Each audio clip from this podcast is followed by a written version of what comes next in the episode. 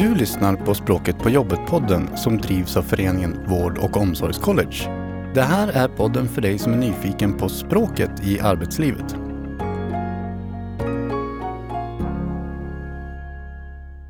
Välkommen! Vi som gör den här podden är Olga Orrid och Eva Stilling.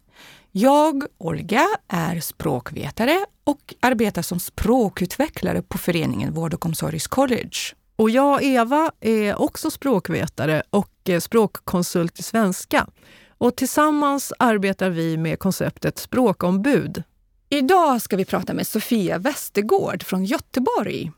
Hon är HR-specialist på Renova, ett företag som jobbar med att skapa helhetslösningar för avfall och återvinning.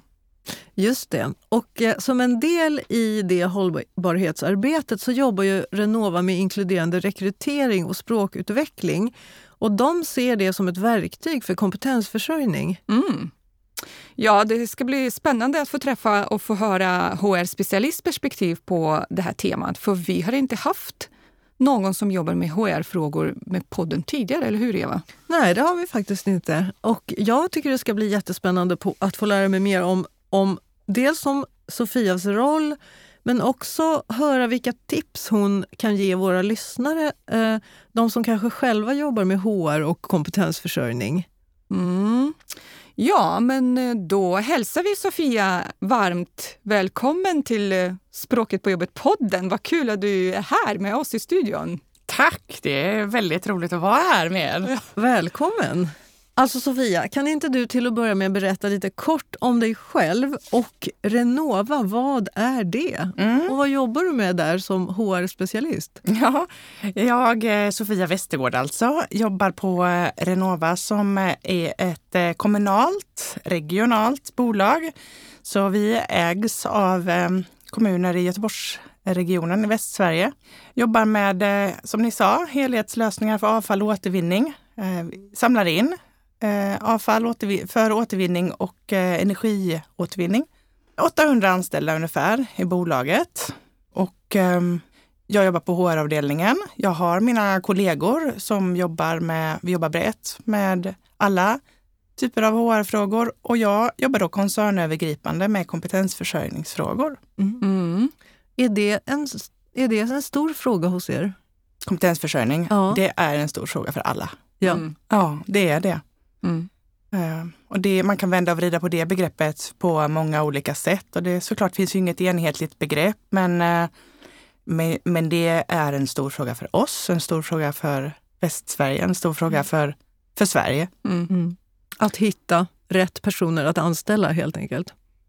Ja, att hitta rätt personer att anställa. Och det, har ju alltid, det är ju alltid en stor utmaning för företag och för, och för HR. Det är liksom en rätt person på rätt plats mm, är ju ja. liksom grunden. Men vi har ju också det som vi i Sverige kallar för, eller Sverige, men vi kallar för försörjningskvoten. Vi blir ju allt färre i arbetsför ålder som ska mm. försörja allt fler äldre och yngre. Så där har vi ju en utmaning på, på samhällsnivå som, mm. Som ju ni som lyssnar här känner till. Ja. Och det sträcker ju sig utanför eh, mitt uppdrag såklart. Men det är ju en verklighet som jag och vi också befinner oss i. Mm. Och då vet jag att ni jobbar med någonting som ni kallar, eller så kallad inkluderande rekrytering i det här arbetet. Ja. Skulle du kunna berätta, vad innebär det? Ja, inkluderande rekrytering, det gör vi. Mm. Vi jobbar med inkluderande rekrytering. Och då tänker jag att då behöver man ge något konkret exempel på ja, det och vi ska komma till det. Men innan vi gör det så skulle jag också vilja säga att Mm, jag skulle vilja problematisera det begreppet mm. lite grann. För att om vi ska tänka oss att det är ett meningsfullt begrepp så skulle man ju kunna säga att vi jobbar inte med inkluderande rekrytering. Alltså vända på det och det kan man ju inte göra. Mm. Vi har ju diskrimineringslagstiftning. Alltså vi kan ju inte jobba, det finns ju inget företag som säger att vi jobbar med exkluderande rekrytering. Ni hör ju själva. Ja. Så att det är ett ord som måste fyllas med ett konkret innehåll. Och det, det tänker vi att vi har. Men jag, alla som jobbar professionellt med rekrytering och har en professionell HR-avdelning ska jobba med inkluderande rekrytering och vi kan kalla det för kompetensbaserad rekrytering. Mm. Det handlar om att vi skalar bort allting i rekryteringsprocessen som inte handlar om kompetens. Just det. Och så kan man göra det på olika sätt. Eh, men där vässar vi våra rekryteringsprocesser hela tiden eh, för att eh, fokusera på just kompetens. Då behöver vi ju såklart specificera vad är det för kompetens vi behöver och så ska vi leta efter det. Och då jobbar ni med ni ser över de uppdrag eller de aktiviteter eller vad man gör mm. på en arbetsplats Ja, precis. allt ifrån eh, kravspecifikationen eh, när det är liksom, vi står inför en ersättningsrekrytering eller en nyrekrytering, ser över kraven. Sen handlar det också om alla detaljer och eh, i rekryteringsprocessen, vilka frågor vi ställer, hur vi gör urvalet, vilka som är med och intervjuar. Detta är en fråga som vi håller levande hela tiden. Men mm, vi ska prata om också hur vi har tänkt med, med, med språket som kompetens. Mm. Eh, det är ju um, någonting som vi inte riktigt har haft några verktyg för. Mm. Vänta, Sofia, innan du gör det, får jag fråga en sak apropå ja. det här med inkluderande rekrytering mm. som jag blir nyfiken på. Mm. Alltså, de som ni då rekryterar, ja. eh, vet de om att, ni, att de är med om en inkluderande rekrytering? Det vill säga, hur, hur märker man det här? Kan, man, kan, kan du ge något konkret exempel på hur går det till? Ja, men eh, det ska jag göra. Vi har ett, något som vi kallar för jobbspår. Mm. Det är en rekryteringssatsning som vi gör tillsammans med vår eh, huvudägare Göteborgs stad och Arbetsförmedlingen. Då har vi ehm, eh, då har vi ett program där vi jobbar med människor som är nyanlända.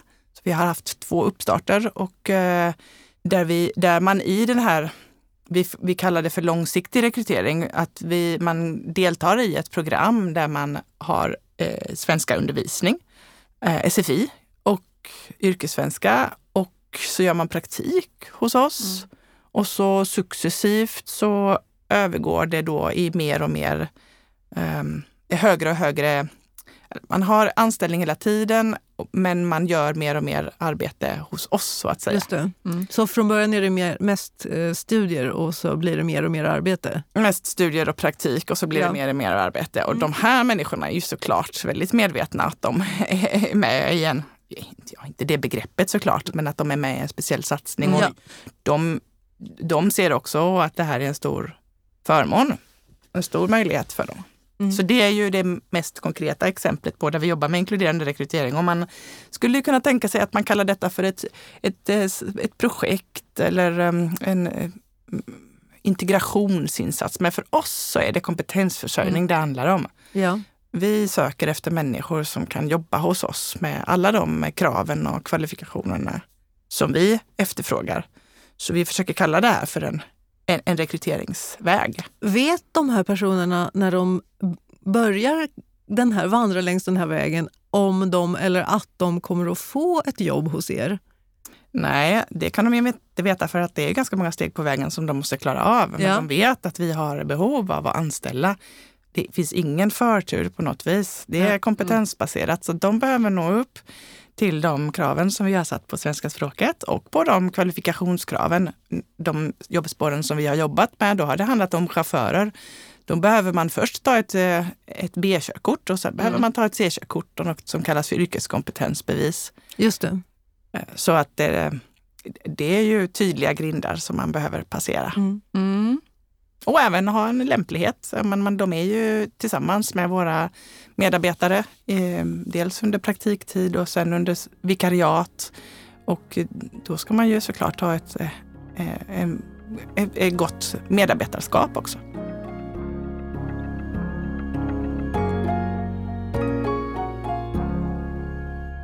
Jag tänkte fråga dig eh, om ert samarbete med arbetsgivarorganisation Sobona, som är också er arbetsgivarorganisation. Mm. För jag vet att ni samarbetar och frågar om kompetensförsörjning. Och då ja. undrar jag, hur, hur gör ni det och vad tycker ni att ert samarbete tillför? Mm. Eh, vi samarbetar med Sobona i ett eh, nationellt övergripande projekt som heter Enklare väg. Mm. Enklare väg till avfall och återvinning. Just det. Vi har tagit fram många olika slags verktyg som arbetsgivare kan använda för en inkluderande rekrytering. Mm. Så det är kopplat förstås? Ja. Mm. Och i, bland de här verktygen så har vi tagit fram en parlör för branschen. Vi har tagit fram något, det som kallas för yrkesprofiler, eller vi skulle kunna kalla det för kompetensstandard. En uppställning på vad det är för någonting som man ska kunna i det här yrket. Och så har vi också arbetat fram ett, eh, en metod för validering. Mm. Detta är ju yrken som inte kräver någon eh, högre utbildning. Men man behöver ju ändå kunna många saker. Och för att kunna checka av att man kan rätt saker, även om man kanske inte har gått i svensk gymnasieskola, eh, så har vi tagit fram det här verktyget för flera av våra yrken. Kan du nämna några yrken? tycker jag skulle vara spännande. Ja, som vi har hos oss. Ja, vad har man för yrken inom, inom den världen? Ja, men det som vi började med, och detta är några år sedan tillbaka, och det var också när vi såg tillsammans med, i, i med Sobona och i styrgruppen att, att arbeta på återvinningscentral och hos oss heter det tekniker, återvinningstekniker. Ja. Alltså man mm, möter eh, privatpersoner på en återvinningscentral när du kommer där med Just det, med släpkärra. Mm. Ni har haft utrensning i, i garaget mm. eller vad det nu har. Eh, det har vi försökt sätta på kartan. Vad är det som man behöver kunna? Mm. När jag började på Renova, det var en fem sex år sedan, då så fick jag emellanåt frågor om personer som behövde ha någon form av enklare arbetsuppgift. Eh, och ibland, det var inte många gånger ska jag säga, men jag hörde att ibland det fanns en eh, föreställning av att gå och sopa lite på en OVC och en föreställning om att det är ju inget svårt yrke. Mm, just det. Jag hör det mindre och mindre och det beror naturligtvis inte bara på, på det arbetet som vi har gjort, men vi har gjort tydligt vilka kunskaper och kompetenser som faktiskt krävs. Mm. Det är inte något som tar massa år eller man behöver liksom ingen lång utbildning för att lära sig de här yrkena. Men det är inga enkla yrken och där har vi nästan inga enkla yrken kvar i Sverige. Men då har vi fått hjälp att och specificera om man kan. Så det, på, svara på din fråga då Eva. Ja. Så återvinningstekniker, ja. att jobba på återvinningscentral. Sen har vi eh, de chaufförer och det nämnde jag lite tidigare, som samlar in avfall och återvinning från mm. privatpersoner och hushåll. Just det. Och då är det yrkeschaufförer som eh, behöver ha då ett, ett eh, körkort för tung trafik och ett yrkeskompetensbevis.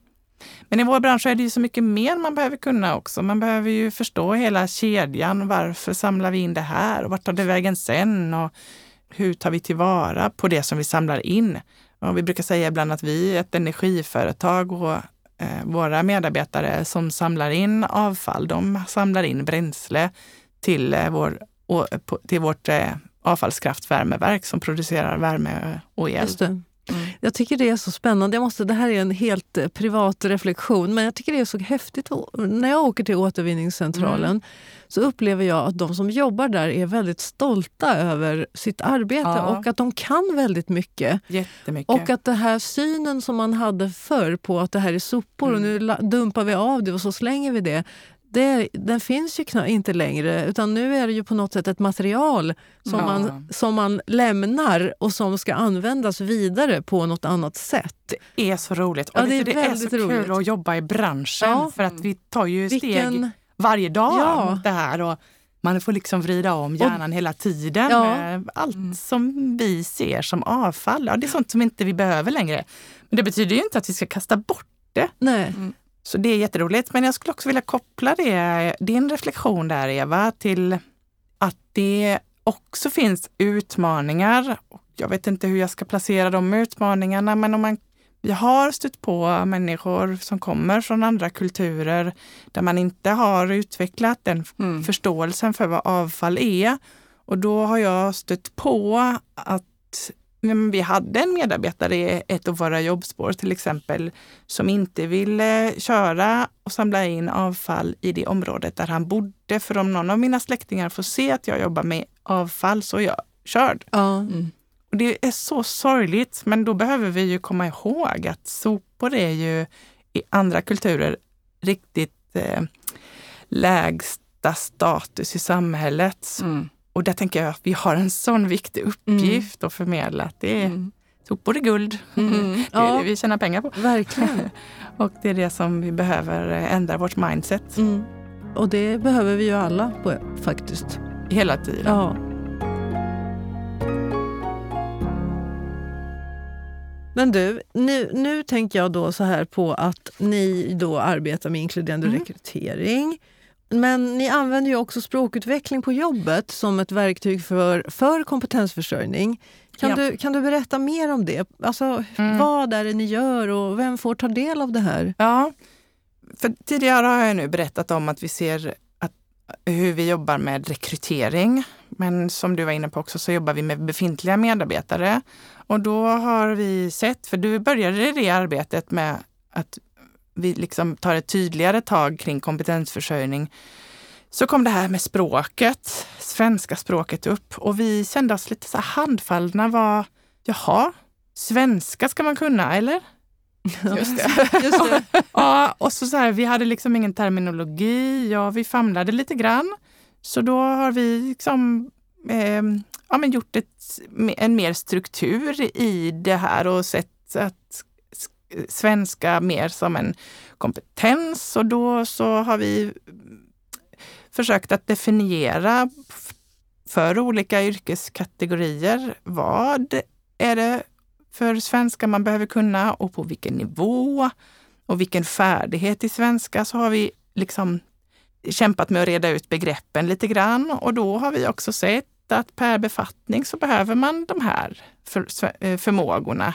Mm. Och då så tänkte vi att, eller så visste vi ju om att vi har medarbetare som vi vet eller tror inte når upp till de här nivåerna på de här språkliga förmågorna. Och då så har vi gjort något som vi kallar för språklyft. Mm. Så vi har ett gäng medarbetare som på betald arbetstid får, får gå på det som vi kallar för språklyft. Och då handlar det om att hitta strategier för att kunna se vilket språk man behöver på jobbet. Ja. Och för att kunna utveckla sitt språk. Så visst, det handlar om viss undervisning också, men mer strategier kring lärande. Mm. Så vi har i nuläget 25 personer hos oss. Men det, jag tyckte det var intressant det du säger, att ni som arbetsgivare mm. har ju kartlagt egentligen vilket typ av språk mm. behövs i, kopplat till de här olika yrkeskategorier. Ja. Och upplever du ju då att det här kartläggning underlättar för er som beställare att liksom så här, vilken ja. kurs vi ska ja. ha? Mm. Ja, ja, ja. Ja, oh ja. Ja, men vi hade inte kunnat göra det innan, eh, innan eller det hade vi kanske kunnat.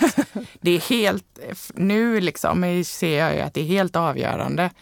Och eh, för jag kan ta också ett exempel. Ja. Många har varit, de flesta är väldigt positiva till den här satsningen, men det finns också motstånd mm. såklart. Det behöver vi hantera. Och då behöver vi kunna vet, säga varför vi vill att man ska kunna nå upp till en viss förmåga, eh, i, en viss nivå, en viss färdighet och hur, hur, varför vi tycker det. Och behöver du vara med på det här språklyftet? Då behöver vi någonting liksom att mäta mot. Mm. Jag brukar ibland säga, nu gör jag en liten utvikning, men jag brukar ibland säga att kompetensförsörjning handlar om prioriteringar, för vi skulle ju kunna utveckla hur mycket kompetens som helst hela tiden. Men vi har en modell, vi som jobbar med kompetensförsörjning. Och det är inget krångligt, men vi behöver veta vilken kompetens vi behöver på kort och lång sikt. Mm. Och så mm. behöver vi veta vilken kompetens vi har. Och så behöver vi göra förflyttningar då, så att den kompetensen vi har stämmer, över med, stämmer överens med den kompetensen vi behöver. Jag sitter här nu, det ser inte ni som lyssnar, jag sitter och flyttar mina händer från en sida till en annan eh, för att göra den här kompetensförflyttningen. Och vet vi då inte vad det är för kompetens som vi behöver, ja då blir ju den resan omöjlig. Mm. Ja. Då vet vi inte vart vi ska. Men du, eh, då undrar jag, vad, vad, tycker de som är med i det här Språklyft mm. om det? Och vad tycker liksom chefer och andra som då finns med mm. i den här, längs den här vägen? Vad får ni för reaktioner? Ja men Eva, jag skulle kunna, jag skulle kunna sitta hela dagen och berätta. Det är väldigt olika. Ja. Mm. Många, alltså vi, vi är väldigt Alltså det känns som att det finns en väldigt trygghet och ja, men trygghet i att vi tar hand om den här frågan på ett strukturerat sätt. För att det har vi behövt göra. Trygghet hos? Länge. Trygghet hos chefer och ledning skulle jag säga. Och även de som är eh, närmast verksamheten, gruppledare till exempel. Att kunna ta hand om den här frågan och börja prata om den här mm. frågan och bryta tabut mm. kring språkfrågan. Mm. Så nu har vi liksom verktyg att prata om och i och med att vi har varit lite så här äh, mm, tagit fram lite liksom, ska man säga, statiska modeller och verktyg över det så kan vi flytta språkfrågan från en individ till ett ja, till en kompetensförsörjningsfråga. Mm. En strategisk mm. fråga ja, på ett precis, sätt. Det det. Har, har, ni fått någon uppmärksamhet eh, från politiskt håll i Göteborg på det här? Bra fråga. Inte som jag vet ännu, Nej. men ja, det kommer ju komma för att jag har också nära samarbete med eh, en person som jobbar med precis de här frågorna eh, i, mer i liksom, eh, förvaltningar mm. i, i Göteborgs stad. Och vi, vi har bara börjat vår resa tillsammans. Ja. Mm. Vet du om det här sättet att arbeta på har, finns på andra håll och har, eller sprider sig till andra? Nej, men jag skulle väldigt gärna vilja veta det. Ja. Så där kanske jag kan ta hjälp av er och era lyssnare. Ja. Jag har upplevt att jag har varit lite ensam. Jag har så försökt nästan så att jag har famlat lite mm. Efter modeller och verktyg. Jag har ju haft jättestor nytta såklart av samarbetet med arbetsgivarorganisationen, men just få ner det på den här um, praktiska nivån som, har pass, som fungerar för oss. Mm. Och samtidigt som jag säger det så tänker jag att den resan behöver ju alla göra förstås. Men ja. en stor ögonöppnare var för oss när vi hittade det verktyget som heter Gemensamma europeiska referensramen för språk. Mm. Ja. GERS kan man ju mm. googla på om man är nyfiken mer. Då blev det liksom mer konkret och handfast. Ah, det är det här som vi behöver göra förflyttningar inom. Det, det är intressant. Det här är ju verktyget väldigt användbar i andra länder i Europa, men Sverige är, är ju inte det så pass... Där ligger vi långt där efter. Ligger vi långt efter. Mm. För den här ja. ju, referensram har ju funnits hur länge som mm, helst. Mm. Så ja. Det är intressant att du säger det, för när jag såg den här så tänkte jag, va? Mm. Finns detta? Ja. Men här har vi ju det. Det ja. finns ju till och med en anpassad sån. Fast mm. för bara Men för bara... Sorry. Mm. Ja, just det. Man ska tänka på att anpassa det till branschen framför allt, för den är väldigt övergripande och egentligen vänder sig till utbildningssida. Ja. Men man kan arbeta det som är verktyget förstås. Men det, det säger du också så här, den här resan behöver man göra för att inse och veta hur man ska laborera med de här mm. Språkliga domänen på sin arbetsplats. Hur passar ju de i de här verktygen? Hur kan man ju ta ner det på, på golvnivå så att säga. Ja. Mm. Och det vi har fått hjälp med, eller det vi har stött på, det är en anpassning till arbetslivet. Precis. Mm. Men Just det är klart det. att vi behöver jobba med att anpassa det ytterligare. Ja, spännande. Mm. Jag har en fråga till kopplat till det som du pratade om. Ja. Att ni säger det här med lyftspråket. Ja. Och det som du säger är en viss av en ja, utbildning så att säga. Ja. Förstår jag. Ja. Men jag är också nyfiken på när man är tillbaka till arbetslivet, finns det någon liksom fortsättning på det? För vi vet ju att språket måste ju användas ju hela tiden för att utvecklas. Finns det några stödstrukturer på arbetsplatsen vidare? Eller om ni tänker på det eller om ni inte tänker på det? Eller vad har ni för tankar kring det? Ja, det tänker vi på, men dit har vi inte kommit ännu. Mm. Men vi ser ju att det är absolut nödvändigt. Mm. Mm. Men här, när man deltar i språklyftet så är man ju på jobbet hela tiden. Så mm. det, det är liksom några timmar i veckan som man har avsatt för att fokusera på språk och språkträning och hitta strategier. Jag tror absolut att vi kommer att komma till det, att vi mm. behöver ha strukturer på andra sätt också. Men där mm. är vi inte ännu. Nej. Nej. Då egentligen har ju du faktiskt svarat på en fråga som vi hade tänkt att ställa, nämligen hur ser ni på det här med språk och språkutveckling framåt? Men ja. det, var, det var väl väldigt bra att ni arbetar vidare och ser att det behövs någon typ av stöd även när man kommer ut i arbete och på arbetsplatsen. Ja, mm. det gör det ju. Och vi, det här arbetet har eh, väckt många frågor hos oss. Mm. Hur länge har ni hållit på med det här, tänker jag ju då? Ja, men eh, det som jag nämnde först med jobbspår och inkluderande rekrytering har vi jobbat med sedan 2018. Mm. Språklyftet började vi med förra hösten, hösten 20, 2019. 2020. Just det, 2020. Ja. 2020 ja. började vi och det var så roligt. Ja. Och vi började så bra. Sen när vi kom till eh, hårdare restriktioner mot att träffas fysiskt så valde vi att avbryta. Och nu med liksom facit i hand så blev det ju lite lustigt. Vi sa, nej men nu tar vi paus i fem veckor. Mm, ja, så ja. vet ni ju hur det blev. Det blev ju det var, så, det var så vi tänkte på den tiden. Det var så vi tänkte ja. på den tiden.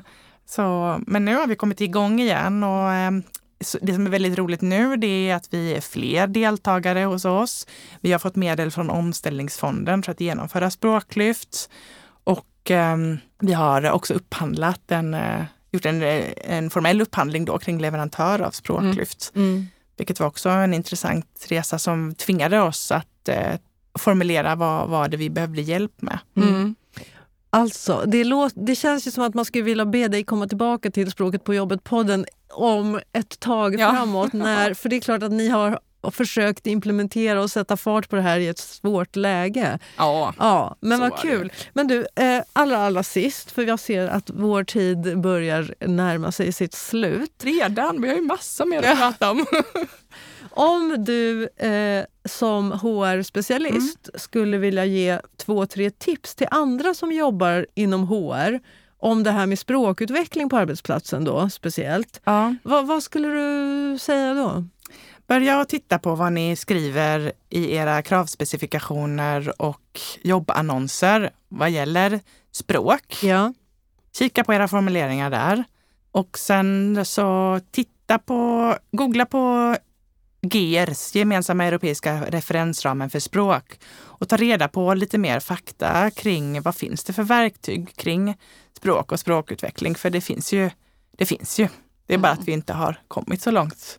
Ja, det kanske alla andra har gjort, men inte vi. så det är ett tips. Får jag flika in där? Ja. På hemsidan språketpåjobbet.se finns ju faktablad som bland annat handlar om den här språkskala. Så om ni också går www.språketpåjobbet.se mm. så hittar ni där den också. Mm. Exakt. Ja.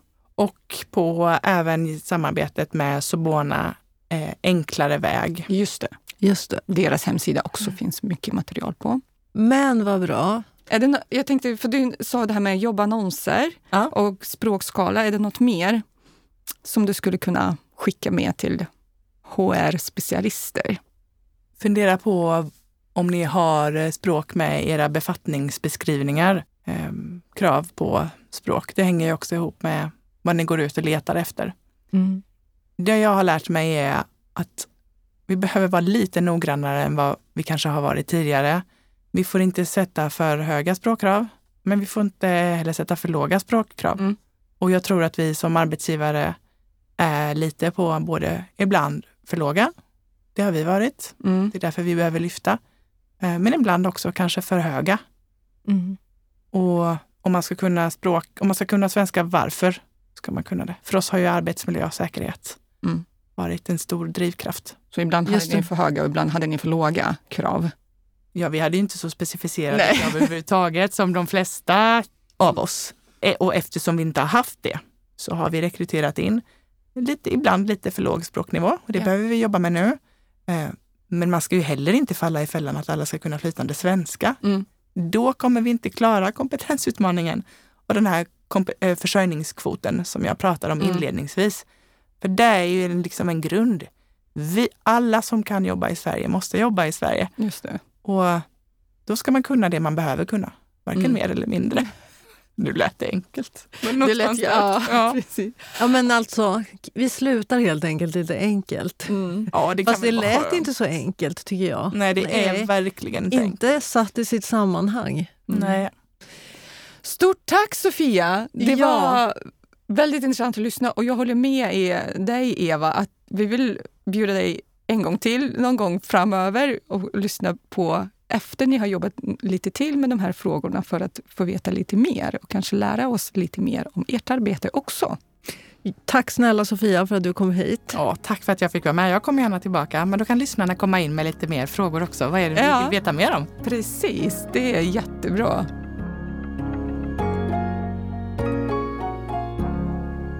Ja, Olga. Mm. Vi eh, avslutar som vi brukar, eller hur? Mm. Vad, vad tar du med dig från det här eh, samtalet med Sofia? Ja, jag tar med mig det här som hon beskrev om insikten som hon har fått som är på arbetsgivarsidan, att arbetsgivarna behöver veta lite mer om språket för att kunna bli en bra beställare.